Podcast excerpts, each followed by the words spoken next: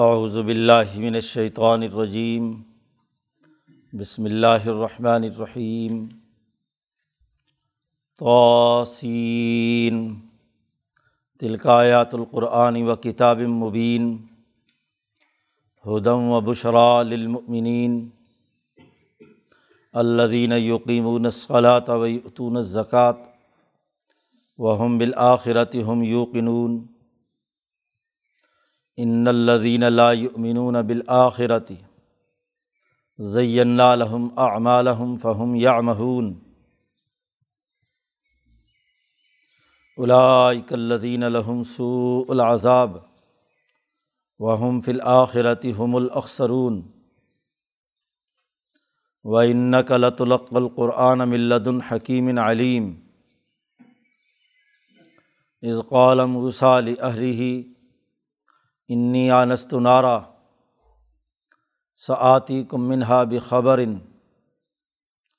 او آتیکم بشہاب قبس لعلکم تثقلون۔ فلما جاءہا نودی ان بورک من فی النار ومن حولہا وسبحان اللہ رب العالمین۔ یا موسیٰ انی انا اللہ العزیز الحکیم والق عصاک فلما رآہا تہتز کانہا جان ولا مدبرا ولم یعقب۔ یا موسیٰ لا تخف انی لا یخاف لدی المرسلون۔ الا من ظلم ثم بدل حسنا بعد سوء فإنی غفور الرحیم۔ وأدخل یدک فی جیبک تخرج بیضاء من غیر سوء فی تسع آیات الی فرعون وقومہ انہم کانوا قوما فاسقین۔ فلما جاءتہم آیاتنا مبصرۃ قالوا ھذا سحر مبین وجحدوا بها واستيقنتها انفسهم ظلما وعلوا فانظر كيف كان عاقبة المفسدين۔ صدق اللہ العظیم۔ یہ سورۃ النمل کا پہلا رکوع ہے۔ گزشتہ سورۃ الشعراء، یہ سورۃ النمل اور اس کے بعد آنے والی سورۃ القصص، ان کو تواسیم ثلاثہ کہتے ہیں۔ ان میں انبیاء علیہم السلام کے انقلابات کا تذکرہ ہے کہ کیسے مشکل حالات میں انبیاء نے جد وجہد اور کوشش کی اور اتنا بلند مقام پایا کہ انسانی تاریخ میں اتنا اس کا فروغ ہوا کہ پوری دنیا میں ان کے یہ انقلابات مشہور ہو گئے۔ انسانیت ہر ایسے انقلاب کے بعد صحیح راستے پر گامزن ہوئی۔ تو آج نبی اکرم صلی اللہ علیہ وسلم کے ذریعے سے پوری دنیا میں ایک بین الاقوامی انقلاب برپا کیا جانا ہے۔ مقام نبوت محمدی بہت بلند ہے۔ انہی اصولوں پر آپ کو بھی جماعت تیار کرنی ہے اور اسی کے مطابق اقدامات کرنے ہیں۔ اس سورت کا آغاز بھی طاسین سے کیا ہے۔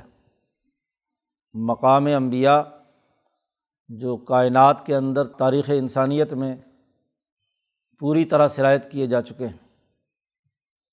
تلک آیات القرآن و کتاب مبین، یہ قرآن حکیم کی آیات ہے اور ایک واضح کتاب کی آیات، کھلی کتاب۔ پچھلی صورت کے آخر میں بھی کہا گیا تھا کہ کتاب مبین دو ٹوک اور کھلی کھلی باتیں بیان کرتی ہے، کوئی ابہام نہیں اس کے پیغام میں، انسانیت کی ترقی کا ایک واضح پروگرام دیتی ہے۔ تو اس واضح پروگرام دینے والی کتاب کی یہ آیات۔ تیسری خصوصیت یہ کہ ہدن، انسانیت کے لیے یہ ہدایت راستہ بھی دکھاتی ہے اور منزل مقصود تک بھی پہنچاتی ہے۔ ہدایت کے دو مطلب تمام علماء کے پیش نظر ہوتے ہیں، ایک کسی کو سیدھا راستہ دکھانا اور دوسرا یہ کہ اس کا ہاتھ پکڑ کر اسے منزل مقصود تک پہنچا دینا۔ یہ کتاب راستہ دکھاتی ہے، بتلاتی ہے کہ صحیح اور سیدھا راستہ کون سا ہے،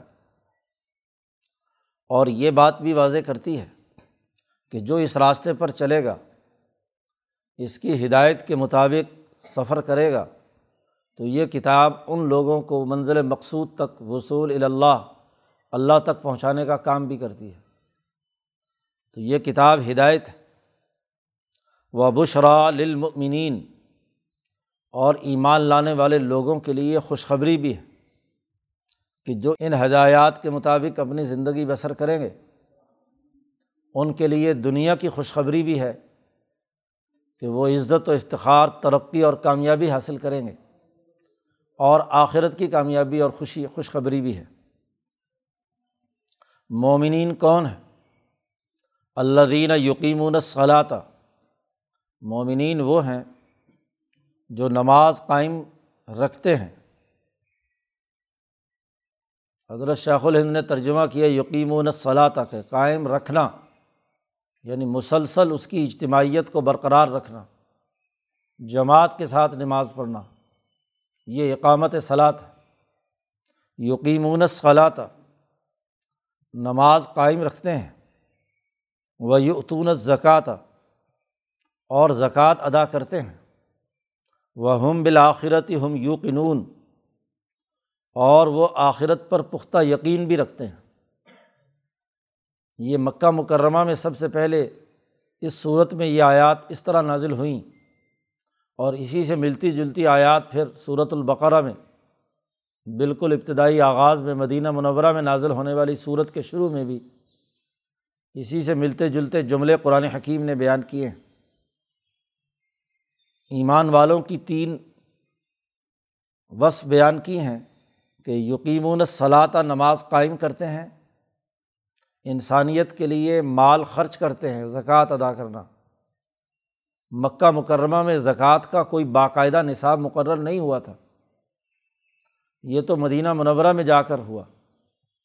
یہاں مطلقاً زکوٰۃ سے مراد ہے اپنے مال میں سے جتنی بھی لوگوں کو ضرورت ہو یا ضرورت سے زائد ہو، وہ انسانیت پر خرچ کر دیں، مطلق زکوٰۃ کا معنی ہے یہاں۔ اور آخرت پر پختہ یقین رکھتے ہیں۔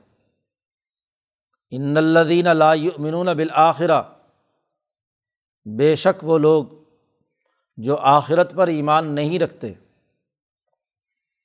زینا لہم اعمالہم، ہم نے ان کے لیے ان کے غلط اعمال خوبصورت بنا دیے۔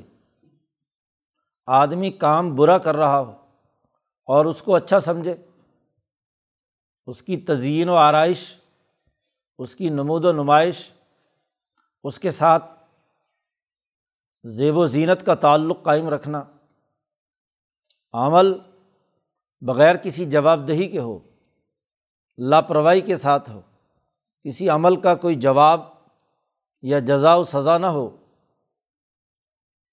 تو ایسے عمل کی کوئی حیثیت نہیں ہوتی، وہ ویسے ہی دل پشوری کے لیے خوبصورت لگتا ہے، کیونکہ کبھی کیا کبھی نہ کیا۔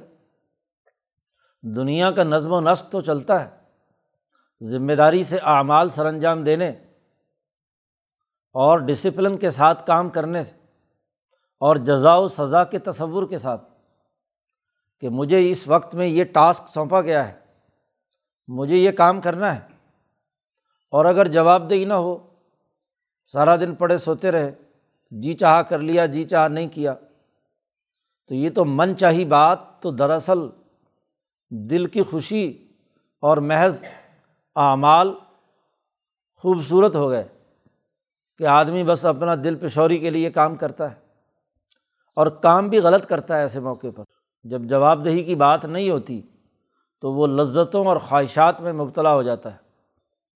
قرآن نے سورۃ آل عمران میں کہا تھا کہ ان کے لیے مزین کر دی گئی ہیں عورتیں، مال و دولت، خواہشات اور شہوات، بس انہی میں مبتلا ہے، کیونکہ آخرت میں جزا و سزا کا کوئی تصور ان کے پیش نظر نہیں۔ اور جو اس طرح کا کردار ادا کرتا ہے، قرآن حکیم کہتا ہے کہ وہ لوگ دراصل بہکے ہوئے ہیں، یعمہون، عامہ اور ایک عامیہ، دو لفظ عربی میں استعمال ہوتے ہیں۔ عامیہ کا معنی تو آنکھوں کا اندھا ہونا، اور عامہ کا معنی عقل اور شعور کا اندھا ہونا، قلب کا اندھا ہونا، کہ آدمی میں سے کام کرنے کے ارادے، عزائم، شعور اور عقل سلب ہو جائے، صحیح غلط میں تمیز نہ کر سکے، غلط عمل ہو تو اس کو بھی اچھا سمجھے، تو یہ عقل کا اندھا پن ہے، یہ بے شعوری ہے۔ جو لوگ آخرت پر ایمان نہیں رکھتے اور غلط اور جھوٹے اعمال کو انہوں نے اچھا سمجھنا شروع کر دیا، ظلم کرتے ہیں، تکبر کرتے ہیں، بد اخلاقی کرتے ہیں، انسانی حقوق توڑتے ہیں، تو وہ دل کے اندھے ہیں۔ اولئک الذین لہم سوء العذاب، انہی لوگوں کے لیے بدترین عذاب ہے۔ دنیا میں بھی اگر موقع ملے تو ان کے خلاف انقلابات برپا کر کے انقلابی جماعت ان کو سخت ترین سزا دے گی، اور وہم فی الآخرۃ ہم الاخسرون، اور آخرت میں تو یہ بالکل مکمل طور پر خسارے میں ہیں، ان کے حالات بالکل خرابی کے ہیں۔ تو دنیا میں سوء العذاب اور آخرت میں سراسر خسارہ ایسے لوگوں کو ضرور ملے گا، اس لیے ان کی پرواہ مت کیجیے۔ آپ پر قرآن نازل ہوا ہے، یہ عقل و شعور کی باتیں بتلاتا ہے، انسانیت کی ترقی کا مکمل پروگرام دیتا ہے، سمجھ پیدا کرتا ہے۔ وَإِنَّكَ لَتُلَقَّى الْقُرْآنَ، آپ کا معاملہ تو یہ ہے کہ اللہ نے آپ پر قرآن القاء کیا ہے، ڈالا ہے، آپ کے پاس قرآن پہنچا ہے ایسی ذات کی طرف سے جو انتہائی حکمت والی اور علم والی ہے۔ علم کے ذریعے سے عقل ترقی کرتی ہے، اور حکمت کے ذریعے سے قلب اور ارادے اور درست فیصلے کرنے کی استعداد پیدا ہوتی ہے۔ تو ذات باری تعالیٰ نے یہ جو علیم اور حکیم ہے، اس نے یہ قرآن علم دیا ہے تمہاری عقل کی ترقی کے لیے، اور حکمت بتلائی ہے تمہارے قلب میں صحیح فیصلہ کرنے کی استعداد اور سمجھ بوجھ پیدا کرنے کے لیے۔ تو حکیم علیم کی طرف سے یہ قرآن نازل ہوا ہے۔ اسی حکمت اور علم کے اصول پر موسیٰ علیہ السلام کا واقعہ آگے بیان کیا جاتا ہے، سلیمان علیہ السلام کا آگے واقعہ بیان کیا جا رہا ہے۔ موسیٰ علیہ السلام کو ہم نے علم و حکمت کیسے دی تھی، اس کا واقعہ، اس کا پس منظر بیان کیا جائے، اور اگلے رکوع میں سلیمان علیہ السلام کو ہم نے کیسے علم دیا تھا، وَلَقَدْ آتَيْنَا دَاوُودَ وَسُلَيْمَانَ عِلْمًا، کہ داود اور سلیمان کو بھی ہم نے علم دیا تھا۔ علم کے بغیر عقل روشن نہیں ہوتی، اور اگر علم نہ ہو تو عمل میں صحیح اور غلط کی تمیز پیدا کرنے کی اہلیت نہیں ہوتی۔ یہ قرآن ہم نے آپ پر نازل کیا ہے، انتہائی علیم و حکیم ذات کی طرف سے نازل ہوا ہے۔ ذرا سنو علم کے نزول کا ایک واقعہ یاد کرو، اذ قال موسیٰ لأہلہ، یہاں صرف وہ دائرہ جس کا تعلق علم سے تھا، اتنا حصہ موسیٰ علیہ السلام کے واقعے کا یہاں لائے ہیں۔ تفصیلی قصہ اس کے مختلف اجزاء وہ تو اگلی سورۃ القصص میں یا پیچھے سورۃ الاعراف میں بیان ہو چکے ہیں۔ اذ قال موسیٰ لأہلہ، جب موسیٰ علیہ السلام نے اپنی بیوی سے کہا، مدین سے موسیٰ علیہ السلام 10 سال کے بعد مصر واپس آ رہے ہیں، تو راستے میں وادی طور میں یہ موقع ہوا ہے کہ وہاں سخت سردی ہے، بیوی کو تکلیف ہے، تو موسیٰ علیہ السلام نے اپنی بیوی سے کہا، انی آنست نارا، میں نے وہ بہت دور سے آگ جلتی ہوئی دیکھ رہا ہوں، سآتیکم منہا بخبر، تم یہاں ٹھہرو، میں تمہارے پاس وہاں سے یا تو خبر لے کر آؤں گا کہ یہ آگ ہمیں کہاں سے مل سکتی ہے۔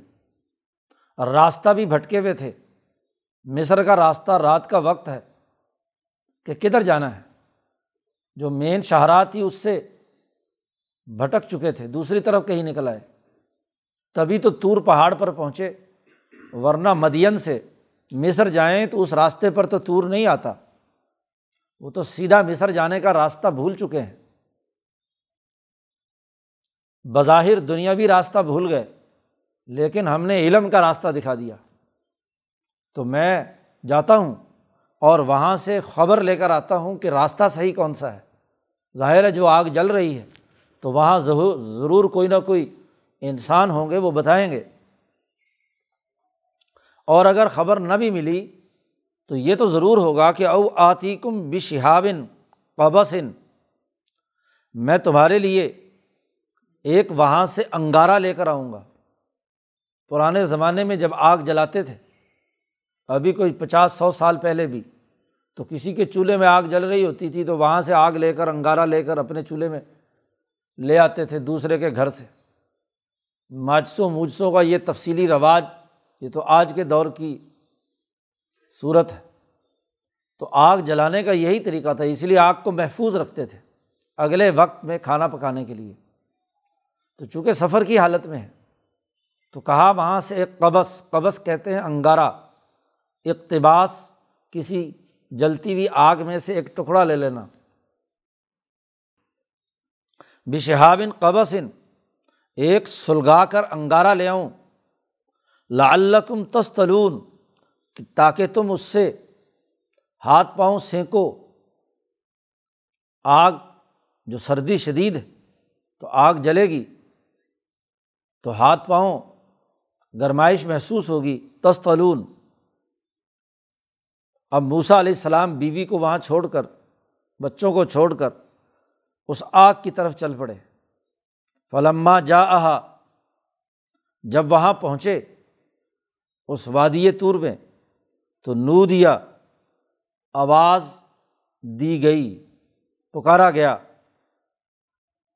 امبوری کا من فی النار، کہ جو آگ میں ہے وہ بڑی بابرکت ذات ہے۔ آواز آئی کہ برکت دی گئی ہے وہ ذات جو اس آگ میں ہے۔ ومن حولہا، صرف وہی نہیں بلکہ اس کے چاروں طرف جہاں جہاں اس کی روشنی جا رہی ہے وہ بھی بابرکت ہے، تو تم بابرکت جگہ پر ہو۔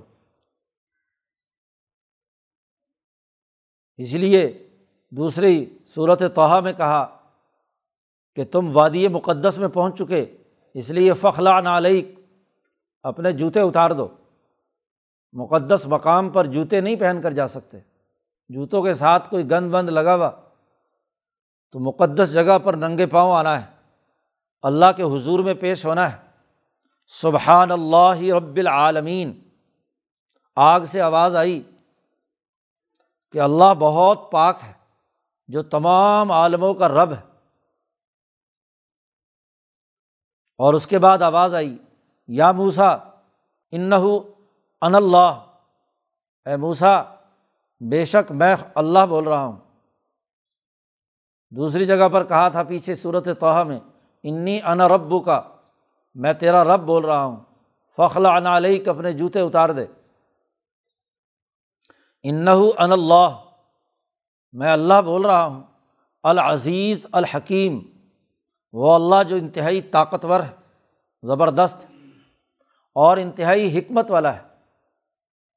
حکمت کے اصول پر ہی یہ آگ جلائی ہے، زبردست ہے کہ وہ آسمان سے اس کی تجلی تمام چیزوں کو چیرتے پھاڑتے ہوئے اس پہاڑ کے اوپر، اس بیری اور اس درخت کے اوپر ذات باری تعالیٰ کا حکم جاری ہوا ہے۔ عام حالات میں ایسا نہیں ہوتا، وہ اتنا طاقتور اور قوت والا ہے کہ اس نے اپنی تجلی اوپر سے اس درخت کے اوپر، شجرہ مبارکہ جسے کہا دوسری جگہ پر، اس پر نازل کی ہے، اور انتہائی حکمت والا ہے۔ موسیٰ علیہ السلام کی استعداد کے مطابق وحی کا یہی طریقہ اور تعارف اس دور کی حکمت عملی تھی۔ موسیٰ علیہ السلام جو ان کا مزاج نبوت وہ جلال کا ہے، اشتعال کا ہے، جرأت اور ہمت کا ہے، جلالی نبی ہیں موسیٰ علیہ السلام۔ تو ایسے آدمی کو جو علم دیا جائے وہ بھی آگ کے راستے سے، شعلے کے راستے سے دیا جائے تو اس کی طبیعت سے مناسبت رکھتا ہے۔ چنانچہ حکمت والی اور طاقتور قوت نے، ذات ہوں اور میں اللہ ہوں، تفصیلی بات دوسری جگہ پر بیان کی ہے، یہاں اختصار کے ساتھ گفتگو ہے۔ اللہ نے کہا القی عصاک، اپنی لاٹھی زمین پر ڈالیے، یہ جو لاٹھی تم نے پکڑی ہوئی ہے زمین پر ڈالو۔ سورۃ طٰہٰ میں گزرا کہ وہاں اللہ میاں نے سب سے پہلے پوچھا موسیٰ علیہ السلام سے، کیونکہ اچانک آگ لینے گئے اور وہاں آگ میں سے آواز آ رہی ہے تو گھبراہٹ ہو گئی موسیٰ علیہ السلام کو، تو گپ شپ لگانے کے لیے اللہ میاں نے کہا وما تلک بیمینک یا موسیٰ، تیرے ہاتھ میں کیا ہے؟ تو انہوں نے کہا ہی عصای، یہ میرا عصا ہے، اتوقع علیہا، میں اس پر ٹیک لگا کر کھڑا ہوتا ہوں جب میں بکریوں کو چراتا ہوں، وأحش بہا علی غنمی، اور میں اپنی بکریوں پر درخت پر مار مار کر پتے نیچے گراتا ہوں تاکہ میری بکریاں کھا لیں۔ أحش بہا علی غنمی ولی فیہا معارب اخرى، اور بھی میرے بہت سارے اس سے کام ہیں جو میں اس سے کام لیتا ہوں، کوئی بکری ادھر ادھر چلی جائے تو ڈنڈا دکھا کر اس کو ریوڑ میں دوبارہ، شعیب علیہ السلام کی بکریاں چرائی تھی 10 سال، تو وہ بکریوں کو میں دوبارہ ریوڑ میں لے آتا ہوں، تو بہت سارے کام ہیں۔ اللہ نے یہ سوال اس لیے کیا پتہ چل جائے کہ یہ وہی عصا ہے جو 10 سال سے موسیٰ کے ہاتھ میں ہے، یہ نہیں کہ اندھیرے میں کسی اور لکڑی کو اٹھا لایا اور وہ سانپ تھا۔ اس لیے اللہ نے کہا القی عصاک، اب جیسے ہی لاٹھی ڈالی تو اس آگ کی روشنی میں، فلما رآہا، موسیٰ علیہ السلام نے جب اسے دیکھا تو تہتز، وہ پھن پھیلائے ہوئے ایسے حرکت کر رہا ہے، کأنہا جان، جیسا کہ ایک زہریلا سانپ ہوتا ہے، چھوٹا سا سانپ، وہ بہت تیز ہوتا ہے، کاٹ جائے تو۔ اب موسیٰ علیہ السلام ساری عمر جنگلوں میں بکریاں چلاتے رہے، سانپوں کی پہچان ہے، تو زہریلا ترین سانپ وہ بن گیا جو ہاتھ میں پکڑی ہوئی لاٹھی تھی۔ جیسے موسیٰ علیہ السلام نے چمکتی ہوئی آگ میں، روشنی میں اپنی لاٹھی کو سانپ بنتے دیکھا تو قرآن کہتا وَلَّا مُدْبِرًا، پشت پھیر کر دوڑ پڑے ڈر کر، وَلَمْ يُعَقِّبْ، اور پیچھے مڑ کر نہیں دیکھا، وَلَّا مُدْبِرًا، لوٹا موسیٰ پیٹھ پھیر کر، سامنے تو سانپ تھا، خوف زدہ ہو کر پیچھے کی طرف لوٹے، وَلَمْ يُعَقِّبْ، اور پیچھے مڑ کر نہیں دیکھ رہے، اتنی تیزی سے دوڑ رہے ہیں۔ اللہ میاں کی آواز آئی یا موسیٰ لا تخف، اے موسیٰ مت ڈر۔ کیوں ڈر رہا ہے؟ انی لا یخاف لدی المرسلون، میرے حضور میں رسول ڈرا نہیں کرتے، جن کو رسول بنایا جاتا ہے وہ خوف زدہ نہیں ہوا کرتے، تو کیوں خوف زدہ ہو گیا؟ قانون اور ضابطہ پہلے بیان کیا کہ رسول میرے سامنے نہیں ڈرا کرتے، لیکن ساتھ ہی استثناء بھی کر دیا، پھر موسیٰ کیوں ڈرے؟ سوال تھا کہ موسیٰ کیوں ڈرے؟ تو اللہ نے کہا کہ ہاں ڈرتا وہی ہے جس نے کوئی زیادتی کی ہو، الا من ظلم، ہاں جس نے ظلم کیا ہو وہ ڈر کر بھاگتا ہے۔ شاہ عبد القادر صاحب دہلوی رحمۃ اللہ علیہ حاشیے میں فرماتے ہیں کہ موسیٰ علیہ السلام سے ایک انسان ناحق مارا گیا تھا، وہ ایک ظلم ہوا تھا، تو اس ظلم کی وجہ سے موسیٰ پر یہ خوف طاری ہوا۔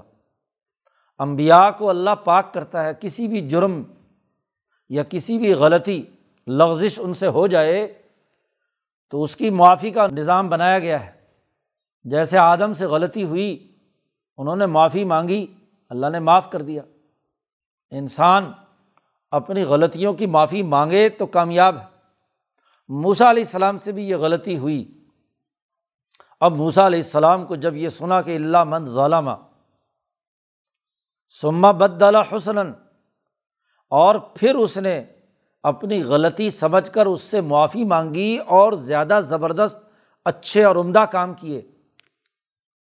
ثم بدل حسنا، مارا تو ایک آدمی تھا اور بنی اسرائیل کے ہزاروں آدمی چھڑانے کے لیے موسیٰ علیہ السلام جدوجہد کریں یا شعیب علیہ السلام کی مدد کر کے وہاں انسانیت کے لیے اچھے کام کیے۔ ثم بدل حسنا بعد سوء، برے کام کرنے کے بعد اچھے کام کرنے میں اپنے آپ کو بدل لیا تو فإنی غفور الرحیم، تو میں معاف کرنے والا ہوں، رحم کرنے والا ہوں۔ موسیٰ نے جب وہ سانپ دیکھا، اژدہا دیکھا، تو جیسے ہی بھاگے تو انہیں اپنی وہ غلطی یاد آئی کہ جو میں نے بندہ مارا تھا، انہیں خطرہ ہوا کہ کہیں یہ اس کے بدلے میں مجھ پر حملہ آور نہیں ہو رہا، تو فوراً اللہ سے توبہ کی، معافی مانگی کہ وہ انسان جو مجھ سے قتل ہوا ہے غلطی ہوئی ہے۔ اسی لیے جب فرعون کے پاس بھی پہنچے، پچھلی صورت میں گزرا تھا، اور فرعون نے یہ بات یاد دلائی تھی، تو وہاں بھی موسیٰ علیہ السلام نے کہا تھا کہ میں نے یہ کام کیا تھا ضرور، لیکن میں اس وقت جاہل تھا، میرے پاس علم نہیں تھا، طور پہاڑ پر اللہ نے علم دیا تو میں نے اللہ سے معافی مانگی۔ انی غفور الرحیم، اللہ نے کہا میں معاف کرنے والا ہوں، رحم کرنے والا ہوں۔ اب جیسے اللہ کی آواز موسیٰ کے دل پر پہنچی تو موسیٰ علیہ السلام واپس لوٹے، اللہ نے معاف کر دیا، اور جب واپس آ کر دیکھا تو وہ لاٹھی بنی ہوئی تھی۔ موسیٰ علیہ السلام سے کہا کہ اپنی لاٹھی اٹھا لو، وَأَدْخِلْ يَدَكَ فِي جَيْبِكَ۔ اب جب معافی ہو گئی اور دوبارہ موسیٰ علیہ السلام آئے تو اللہ نے کہا اپنا ہاتھ داخل کر اپنے گریبان میں، تخرج، پھر اس کو نکال، بَيْضَاءَ مِنْ غَيْرِ سُوءٍ، یہ چمکتا ہوا روشنی دے گا بغیر کسی برائی کے، کسی برس بیماری وغیرہ کی وجہ سے نہیں، اس میں سے آگ کے شعلے نکلیں گے، اس میں سفیدی ہوگی، روشنی ہوگی۔ تمہیں اپنی بیوی کے لیے روشنی چاہیے، تمہیں گرمائش چاہیے، تو لو یہ ہاتھ بغل میں سے دے کر باہر نکالو۔ انگارہ لینے آئے تھے نا، تو یہ انگارہ لو اور جاؤ اپنی بیوی کی خدمت کرو، اس کا مسئلہ حل کرو۔ تخرج بیضاء من غیر سوء، بغیر کسی تکلیف کے چمکتا ہوا ہاتھ نکلے گا۔ اور جاؤ فی تسع آیات الی فرعون و قومہ، فرعون اور اس کی قوم کی طرف 9 آیات لے کر جاؤ، 9 آیات۔ انہم کانوا قوما فاسقین، بے شک وہ فاسق و فاجر قوم ہے۔ پیچھے کہا تھا قوم الظالمین، پچھلی صورت میں، یہاں کہا قوما فاسقین کہ وہ فاسق، ڈسپلن کو توڑنے والا ہے، سوسائٹی کی سماجی چولیں ہلانے والا ہے، اجتماعیت کو توڑتا ہے، طبقاتی نظام قائم کیا ہوا ہے۔ اس کی تفصیلات اگلی صورت کے شروع میں اللہ نے بیان کی ہیں۔ اب یہ 9 آیات کون سی ہیں؟ عام طور پر مفسرین اور ہمارے حاشیے والے بھی ان 9 آیات کو شمار کرتے ہیں کہ جو موسیٰ علیہ السلام کی طرف سے معجزات کے طور پر ظاہر ہوئی تھی۔ پیچھے جو آیت گزری تھی الاعراف میں، فارسلنا علیہم الطوفان والجراد والقمل والضفادع والدم آیات مفصلات، عام طور پر وہاں بھی 9 آیات کا ذکر آیا ہے، عام طور پر ان آیات کا تذکرہ کرتے ہیں، لیکن امام انقلاب مولانا عبید اللہ سندھی فرماتے ہیں کہ یہاں 9 آیات سے مراد وہ آیات نہیں ہے، یہاں کا جو سیاق و سباق ہے وہ علم سے متعلق ہے۔ موسیٰ علیہ السلام کو 10 اصول فطرت دیے گئے تھے، شرک نہ کرو، کسی انسان کو قتل نہ کرو، والدین کے حقوق ادا کرو، پورا تولو، پورا ناپو وغیرہ وغیرہ، جو 10 بنیادی احکامات عشرہ جو انسانی سماج کی تشکیل سے متعلق ہیں، وہ علم دیا گیا تھا۔ یہاں 2 نشانیاں تو وہ ہیں کہ ایک تو لاٹھی کا سانپ بن جانا، اور دوسرا یہ ہاتھ کا چمکدار ہونا، اور پھر تسعہ کا لفظ بولا۔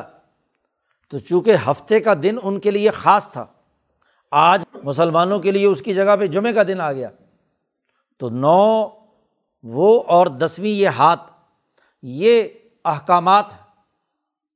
اس کی دلیل مولانا سندھی نے بہت عمدہ دی ہے کہ اگلی آیت میں کہا گیا ہے کہ فلما جاءتھم آیاتنا مبصرۃً، جب ان کے پاس موسیٰ علیہ السلام ہمارے یہ 10 احکامات لے کر آئے جو بصیرت افروز تھے، آنکھیں کھولنے والی تھے، تو انہوں نے کہا ھذا سحر مبین، یہ واضح ایک جادو ہے۔ اور اگلا جملہ قرآن نے نقل کیا ہے جحدوا بہا واستیقنتھا انفسہم، انہوں نے ان آیات کا انکار کیا اور ان کے دلوں میں ظلم اور تکبر کا یقین پختہ ہو گیا۔ مولانا سندھی کہتے ہیں کہ یہ جحود اور یقین، اس کا تعلق علم سے ہے، احکامات سے ہے، اس کا تعلق ان معجزات کے ساتھ نہیں کہ مثلاً طوفان آیا تو یہ کیا علمی بات ہے کہ جس کے لیے جحود کا لفظ استعمال کیا جائے۔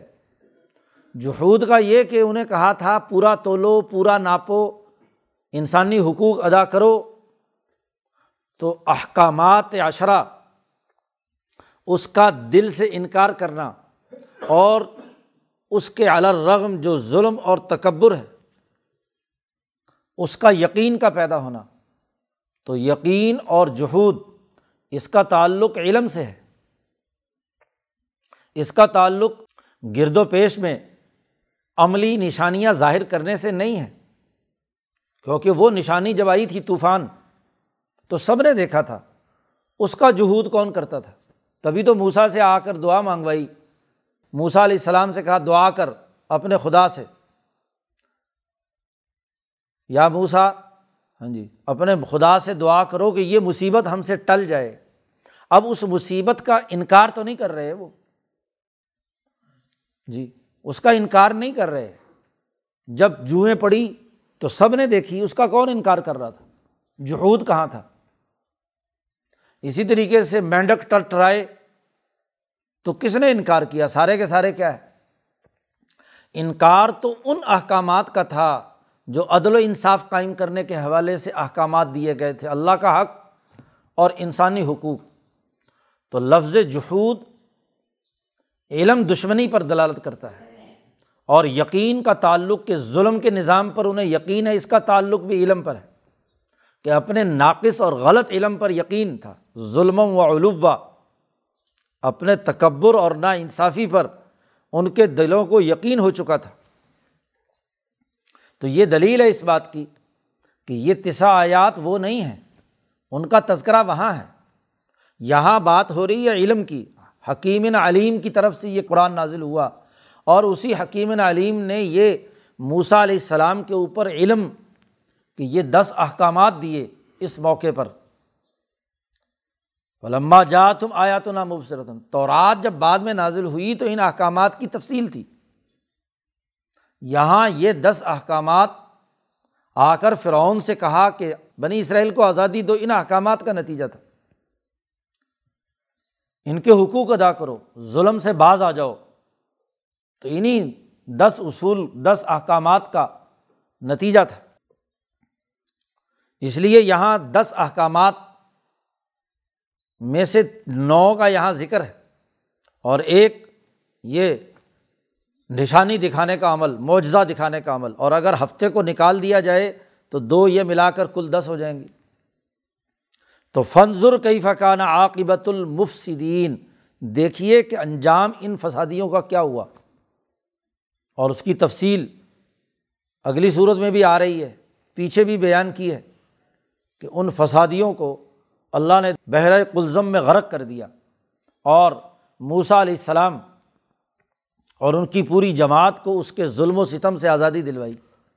تو یہاں اختصار کے ساتھ موسیٰ علیہ السلام کا قصہ جس کا تعلق علم و حکمت کے نزول اور ابتدا سے ہے، اسے یہاں بیان کر دیا۔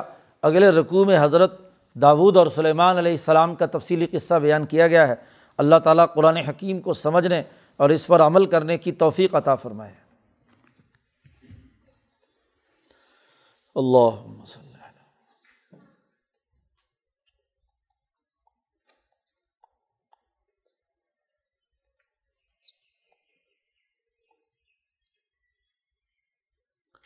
اجمعین۔